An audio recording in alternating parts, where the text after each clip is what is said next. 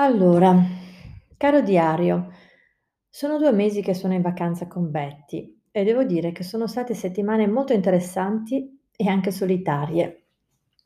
Betty, come sai, è la bambina, ovvero quella parte di noi interiorizzata a cui spesso non viene data voce, né da piccola né da grande. Dialogo giornalmente con lei e con lei decido cosa fare o non fare ogni giorno.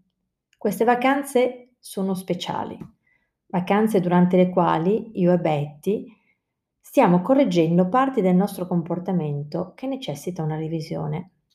Sono vacanze dove non stiamo in un hotel o viaggiando in treno o in aereo o visitando luoghi nuovi, bensì siamo qui fermi a Barcellona e andiamo in giro a piedi o in bicicletta, facciamo sport o stiamo a casa a riposarci, a leggere o a lavorare. La cosa più importante è che al mattino io e Betty ci chiediamo insieme cosa vogliamo fare.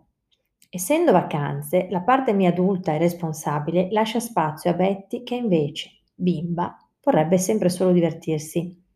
Le lascia spazio e anche le mette i giusti confini. Queste sono anche vacanze in solitudine, infatti, una solitudine deliberata perché è attraverso lo stare soli che ci si può davvero ascoltare e ci si può sentire nel cuore nel corpo e nella mente. Nei passati giorni non ho scritto molto e sono comunque successe cose. Mia figlia Stella mi ha comunicato che arriverà a Barcellona a fine settembre con il suo ragazzo e di questo sono molto felice. Io poi ho mollato di comunicare con chi vedevo mi stava solo prendendo energia e ho chiuso anche un'amicizia con chi continuava a manipolare, a volermi vedere cadere nella sua rete di narcisista da Londra. Presente a me stessa adulta e a Betty, vedo che sto facendo passi in avanti.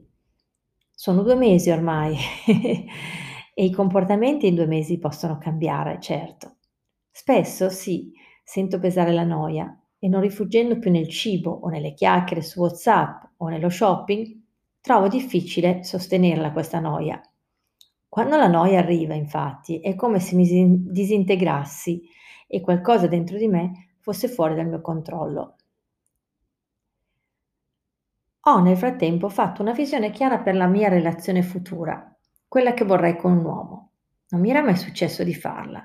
Ci avevo pensato, sì, ma mai ero passata all'azione. Questa volta insieme con Betty mi ci sono messa ed è venuto a galla il ritratto del compagno che mi piacerebbe avere accanto e anche a distanza. Sono andata nei dettagli questa volta. È venuta fuori anche la paura, ovvio, e anche l'ansia. La paura di che? Di essere troppo esigente, di chiedere troppo alla vita, ormai arrivata a 58 anni. Inoltre, temo di non meritare ciò che voglio e chiedo alla vita e dunque di dovermi accontentare. Eppure questa volta ho deciso chiaramente che non scendo compromessi.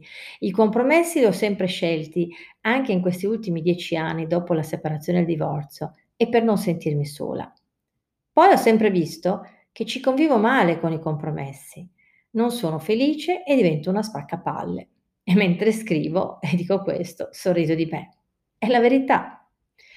Eppure, se invito i miei clienti a credere nella magia, devo poterlo fare io per prima. Se no, che modello sono? Noi tutti dovremmo essere dei modelli, non solo chi è un coach. Prima di tutto dovremmo praticare noi quello che predichiamo noi esseri umani, soprattutto noi esseri umani, anche genitori. Non smetto mai di ripetere ai miei clienti.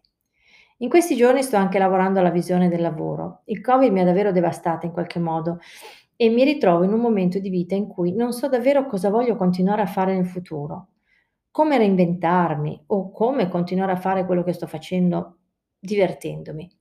Sono certa un momento e passerà, Intanto sono in vacanza con Betty e l'obiettivo è proprio non pensare troppo e lasciare che la vita fluisca e si muova dentro e fuori, portando la chiarezza necessaria per attuare poi le scelte necessarie da fare in futuro. Per oggi è tutto, torno in vacanza, a presto, ciao!